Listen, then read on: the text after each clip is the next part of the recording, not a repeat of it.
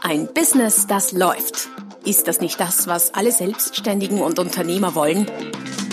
Neue Kunden, mehr Umsatz und vor allem mehr Einkommen. Und das fast wie von selbst?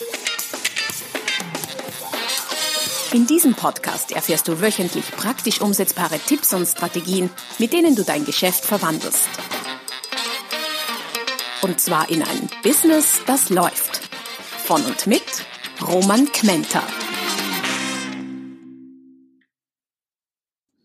Hallo und herzlich willkommen zum Podcast Ein Business, das läuft, Folge Nummer 222, also dreimal die zwei heute, mit dem Titel Sitzt du im richtigen Boot? Warum die Wahl deines Business erfolgsentscheidend ist. Ich habe vor kurzem ein Video von einem amerikanischen Kollegen gesehen, das mir zu denken gegeben hat. Und diesen Gedanken will ich heute mit dir teilen. Und der Grundgedanke war, wenn du im falschen Boot sitzt, dann kannst du noch so fleißig rudern, du wirst dennoch nicht so schnell vorankommen wie der faule Ruderer im richtigen Boot, das möglicherweise mit der Strömung schwimmt. Und genau darum geht es in der heutigen Folge, nämlich um festzustellen, ob du denn im richtigen Boot sitzt und woran du erkennst, dass es das Richtige respektive das Falsche ist. Bei der Gelegenheit kurzer Hinweis auf die www.romangmenta.com slash podcast. Dort findest du, du die aktuelle Folge und alle bisherigen auch mit diversen weiterführenden Links und praktischen Downloads. Doch zurück zum Thema. Welches Boot ist das richtige Boot? Im Geschäftsleben gibt es natürlich eine unendliche Anzahl von Erfolgsfaktoren und je nachdem, mit welchen Experten du sprichst, wird er dir oder sie dir unterschiedliches sagen.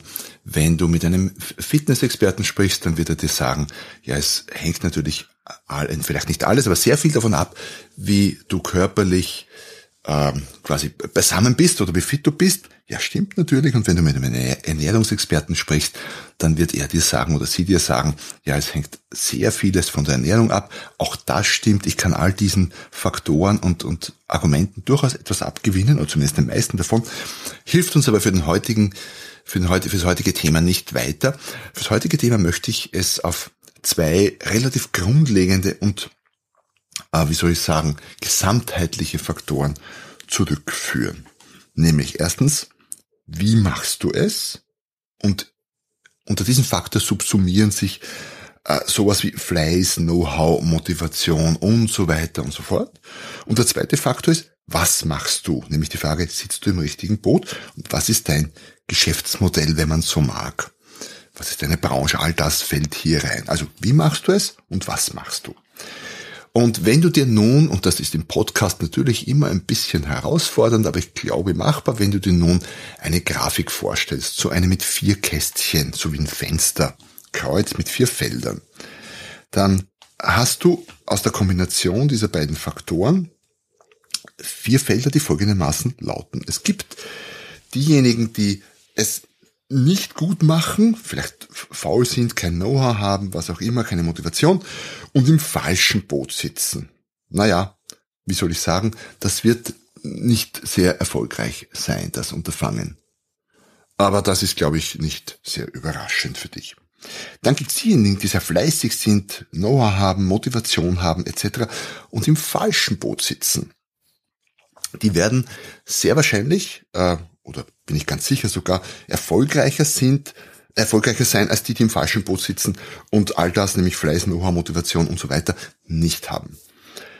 Aber sie werden nicht so erfolgreich sein, und das ist jetzt der springende und interessante Punkt, behauptet mein amerikanischer Kollege, Alex Hormozy übrigens hat das Video, von dem ich da spreche, gemacht. Diejenigen, die nicht so erfolgreich sein wie diejenigen, die zwar vielleicht faul sind, weniger Know-how haben, weniger Motivation, aber im richtigen Boot sitzen. Und natürlich, auch nicht überraschend, diejenigen, die sich gut auskennen, viel Know-how haben, viel Motivation haben und noch dazu fleißig sind und im richtigen Boot sitzen, haben natürlich die aller, aller besten Karten.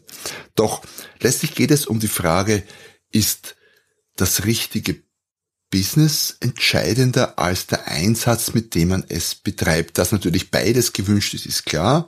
Aber wenn du jetzt die Wahl hättest, mehr oder weniger Einsatz oder das mehr oder weniger richtige Business? Was bringt mehr Erfolg? Und da stellt er, und ich kann mich dem durchaus anschließen, äh, die Behauptung in den Raum.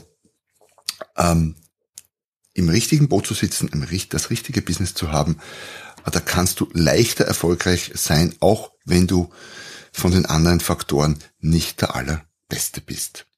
Daher lass uns jetzt mal äh, gemeinsam anschauen und überlegen, was könnten denn die Faktoren für das richtige Business sein, damit du für dich einstufen kannst, hey, sitze ich im richtigen Boot oder im falschen, das vielleicht den ganz falschen Fluss entlang schippert hier und gegebenenfalls muss ich das Boot oder sollte ich das Boot vielleicht sogar wechseln.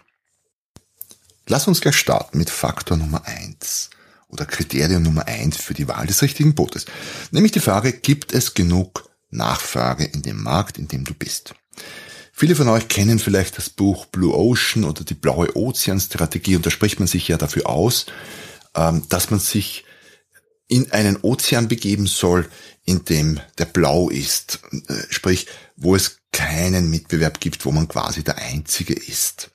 Währenddessen im roten Ozean sich alle tummeln und sich gegenseitig zerfleischen, über Preise und sonstige Dinge streiten und daher der Ozean, es klingt sehr brutal, ich weiß, rot gefärbt ist vom Blut aller Marktmitbewerber und Konkurrenten.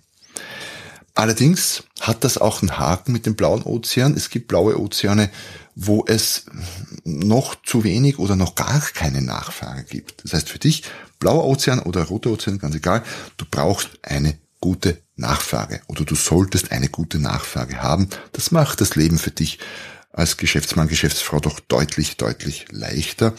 Die Alternative lautet, Nachfrage kann man aufbauen. Ja, stimmt. Es ist nur mühsam, deutlich riskanter und dauert einfach länger. Also Kriterium eins gibt's ausreichend gute Nachfrage. Kriterium Nummer zwei gibt es viel Mitbewerb. Hängt natürlich mit Kriterium Nummer eins auch zusammen. Klar. Ähm, kein Mitbewerb zu haben in einem Bereich in einem Markt ist oft schlecht. Warum? Weil das deutet oft auch darauf hin, dass es keine Nachfrage gibt.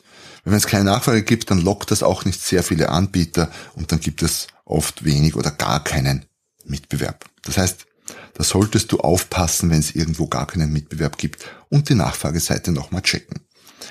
Was auch oft schlecht ist, ist ein einziger sehr dominanter Mitbewerber. Das heißt, jemand, der den Markt einfach beherrscht. Alle oder fast alle kaufen dort. Jemand mit extrem hohen Marktanteilen. Ähm, wo könnte das so sein im Office-Bereich? Vielleicht Microsoft sich da mit als Neuling mit einer Office-Software-Umgebung mit sowas ähnlichem wie Excel, Word, Outlook etc. positionieren zu wollen, ist nicht unmöglich, aber ein äußerst schwieriges Unterfangen. Gute Märkte oder gute Bereiche oder für unsere Metapher gute Boote sind oft die, wo es mehrere Mitbewerber gibt, nicht exzessiv viele, aber doch einige bis etliche, je nachdem, von welchem Markt wir sprechen, und wo diese mehreren alle ganz vernünftig Umsatz machen und ganz vernünftig Geld verdienen. Nenne es sowas wie ein, naja, ein größeres Oligopol oder so. Also, mehrere Mitbewerber sind oft ganz okay und ganz gut für unsere Zwecke. Der nächste Faktor ist das Preisniveau. Die Frage lautet, ist das Preisniveau gut, hoch oder hoch genug? Sprich, kann man gut Geld verdienen? Gibt's in diesem Markt Deckungsbeiträge und Margen? Und ja, es gibt Märkte, da gibt's hohe bis sehr hohe Margen und dann gibt's Märkte und Branchen und Bereiche oder oft sind es auch nur Produktbereiche mit äh, sehr, sehr niedrigen Margen und Deckungsbeiträgen. Das hat natürlich auch mit den Faktoren eins und zwei zu tun, nämlich mit der Nachfrage und dem Mitbewerb. Klarerweise ist es so dort, wo die Nach oft die Nachfrage hoch ist, aber auch extrem viele Mitbewerber sich tummeln, ist das Preisniveau oft auch kaputt gemacht und es gibt für all diese vielen Mitbewerber trotz der hohen Nachfrage kaum mehr Deckungsbeiträge und Margen zu verdienen. Und das wäre für unsere Zwecke nicht gut und ein Hinweis auf das falsche Boot. Faktor Nummer vier ist die Frage, kann der Kunde dein Produkt oder deine Dienstleistung endlos konsumieren. Das ist jetzt kein K.O.-Kriterium, was das falsche oder richtige Boot angeht, aber hat natürlich schon einen Vorteil, wenn ein Kunde immer und immer wieder kommt. Was meine ich damit? Gegenbeispiel. Nicht endlos konsumierbare Produkte und Leistungen sind zum Beispiel die Arbeit eines Baumeisters. Man lässt sich ein Haus bauen oder eine Wohnung umbauen und das zumeist einmal im Leben und das war's dann auch. Also in vielen Fällen sind es einmal oder einmal alle vielen Jahre Produkte und Leistungen, die dieses Kriterium nicht erfüllen. Bedeutet nicht unbedingt, deswegen sagte ich kein K.O.-Kriterium, dass man damit nicht auch gutes Geld verdienen kann, klar. Aber andererseits, bei Produkten, die immer wieder konsumiert werden, wenn man das geschickt macht, hat man möglicherweise einen Kunden auf Lebenszeit und kann natürlich in die Gewinnung dieses Kunden mehr Geld investieren weil da muss man vielleicht nicht beim ersten und vielleicht nicht mal beim zweiten Kauf Geld mit dem Kunden verdienen, weil man verdient es dann beim dritten, beim vierten und beim fünften. Also solche endlos Konsumationsmodelle haben schon etwas, sind auch sehr verbreitet. Kosmetiker zum Beispiel, aber auch Gastronomie, Starbucks oder andere Kaffeehauskonzepte ähm, fallen absolut in diesen Bereich weil Kaffee kann man immer und immer wieder trinken. Fitnesscenter fallen da rein. Aber auch ähm, sowas wie Masseure, Nageldesigner, Friseure etc. etc. Also alles, wo der einzelne Kunde immer und immer wieder Bedarf hat. Faktor Nummer 5, der auch eine Rolle spielt, ist die Frage, sind nicht nur relativ, sondern auch absolut gute Margen erzielbar? Es geht um die Überlegung, wie viel ist denn in, im Einzelgeschäft zu verdienen an absoluter Marge. Das ist natürlich überall dort wichtig, wo das Kriterium Nummer vier, nämlich kann der Kunde dein Produkt oder deine Leistung endlos konsumieren, nicht zutrifft. Wenn es endlos konsumieren kann, kannst du auch mit kleineren absoluten Margen leben, weil der Kunde ja immer und immer wieder kommt und kauft. Bei Einzelgeschäften, sowas wie Bau, Beratung, äh, Rechtsanwalt, auch Autokauf, ist es natürlich gut, wenn die Marge absolut betrachtet, das, was du verdienen kannst, was du an Deckungsbeitrag erwirtschaften kannst, relativ groß ist. Warum? Weil sich dann dein Einsatz auszahlt, weil ich sage mal, eine Wohnung für Immobilienmakler auch fällt auch eigentlich in die Kategorie, eine Wohnung für, für 100.000 zu verkaufen, falls es überhaupt noch eine gibt am Markt, vielleicht im ländlichen Bereich, ja, kann sein, und eine um 300.000 zu verkaufen oder eine um 700.000 zu verkaufen, ist letztlich der gleiche Aufwand. Das heißt, überall dort, wo es für ein Einzelgeschäft mehr zu verdienen gibt, ist es profitabler, ist es besser, ist das bessere Boot für dich, in dem du dich bewegen kannst. Der Makler, der, bleiben wir bei dem Beispiel Immobilienmakler, der Makler, der äh, fünf kleine Wohnungen verkauft, verdient mit einem fünffachen Aufwand möglicherweise nicht annähernd das, was der verdient, der einmal ein größeres Objekt verkauft. Kriterium Nummer 6 ist die Frage, steigt der Markt oder der Bereich, in dem du tätig bist? Sprich, boomt er vielleicht gerade, wächst er stark, äh, stagniert er, bleibt er gleich oder schrumpft er? Und klarerweise kannst du dich in einem schrumpfenden Markt endlos abarbeiten und wirst nicht annähernd den Erfolg haben, möglicherweise, als der Anfänger, der nicht annähernd dein Know-how hat und nicht, vielleicht auch nicht annähernd deinen Fleiß, der aber in einem stark steigenden Markt sitzt. Es gibt Märkte, da kann absolut jeder, der vielleicht zufällig gerade in diesem Markt sich aufhält und der eigentlich vielleicht auch keine Ahnung hat, sehr gutes Geld verdienen und große Umsätze machen und ein sehr tolles Wachstum hinlegen. Also es kommt darauf an, steigt der Markt, stagniert er oder schrumpft er sogar und klarerweise steigende Märkte sind die besseren Boote für unsere Metapher und schrumpfende sind Boote, die ein Leck haben oder gerade gegen die Strömung steuern. Kriterium Nummer sieben, da geht es um die Skalierbarkeit. Ist dein Geschäftsmodell oder dein Business gut skalierbar? Dazu gibt schon die eine oder andere Folge und den einen oder anderen Blogbeitrag. Ich möchte Sie nochmal kurz auf den Punkt bringen.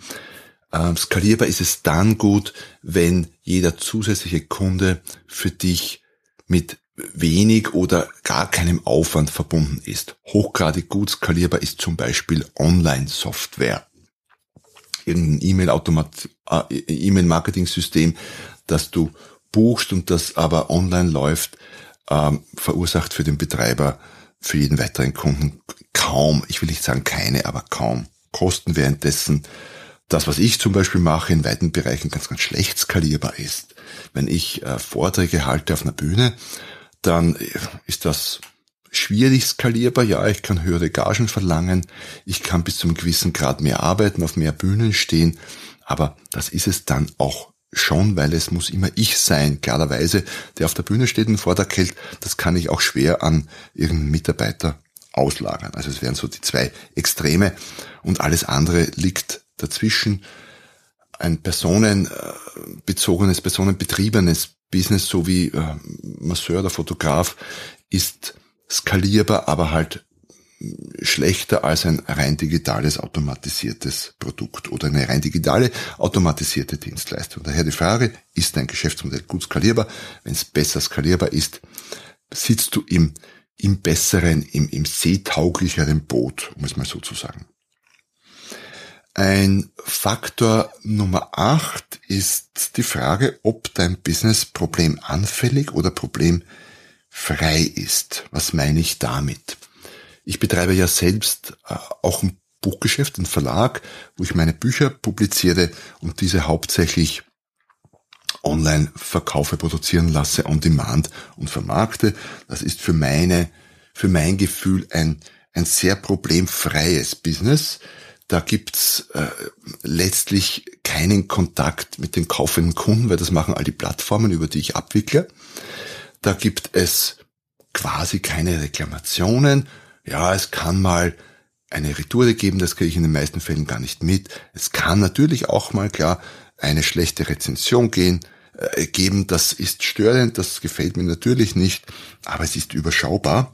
Währenddessen zum Beispiel ein Geschäft, in dem ich privat investiere und äh, in dem ich viele, viele Leute kenne, die das äh, professionell machen, äh, diese ganze Bau Trägergeschichte und Bau und Sanierung und Immobilieninvestment ist zwar ein einerseits ganz gut skalierbares Geschäft, in dem man größere Projekte macht, auch ein Geschäft, mit dem man es gut kann, mit großen und guten Margen, aber auch eines, das viele, viele Probleme mit sich bringt.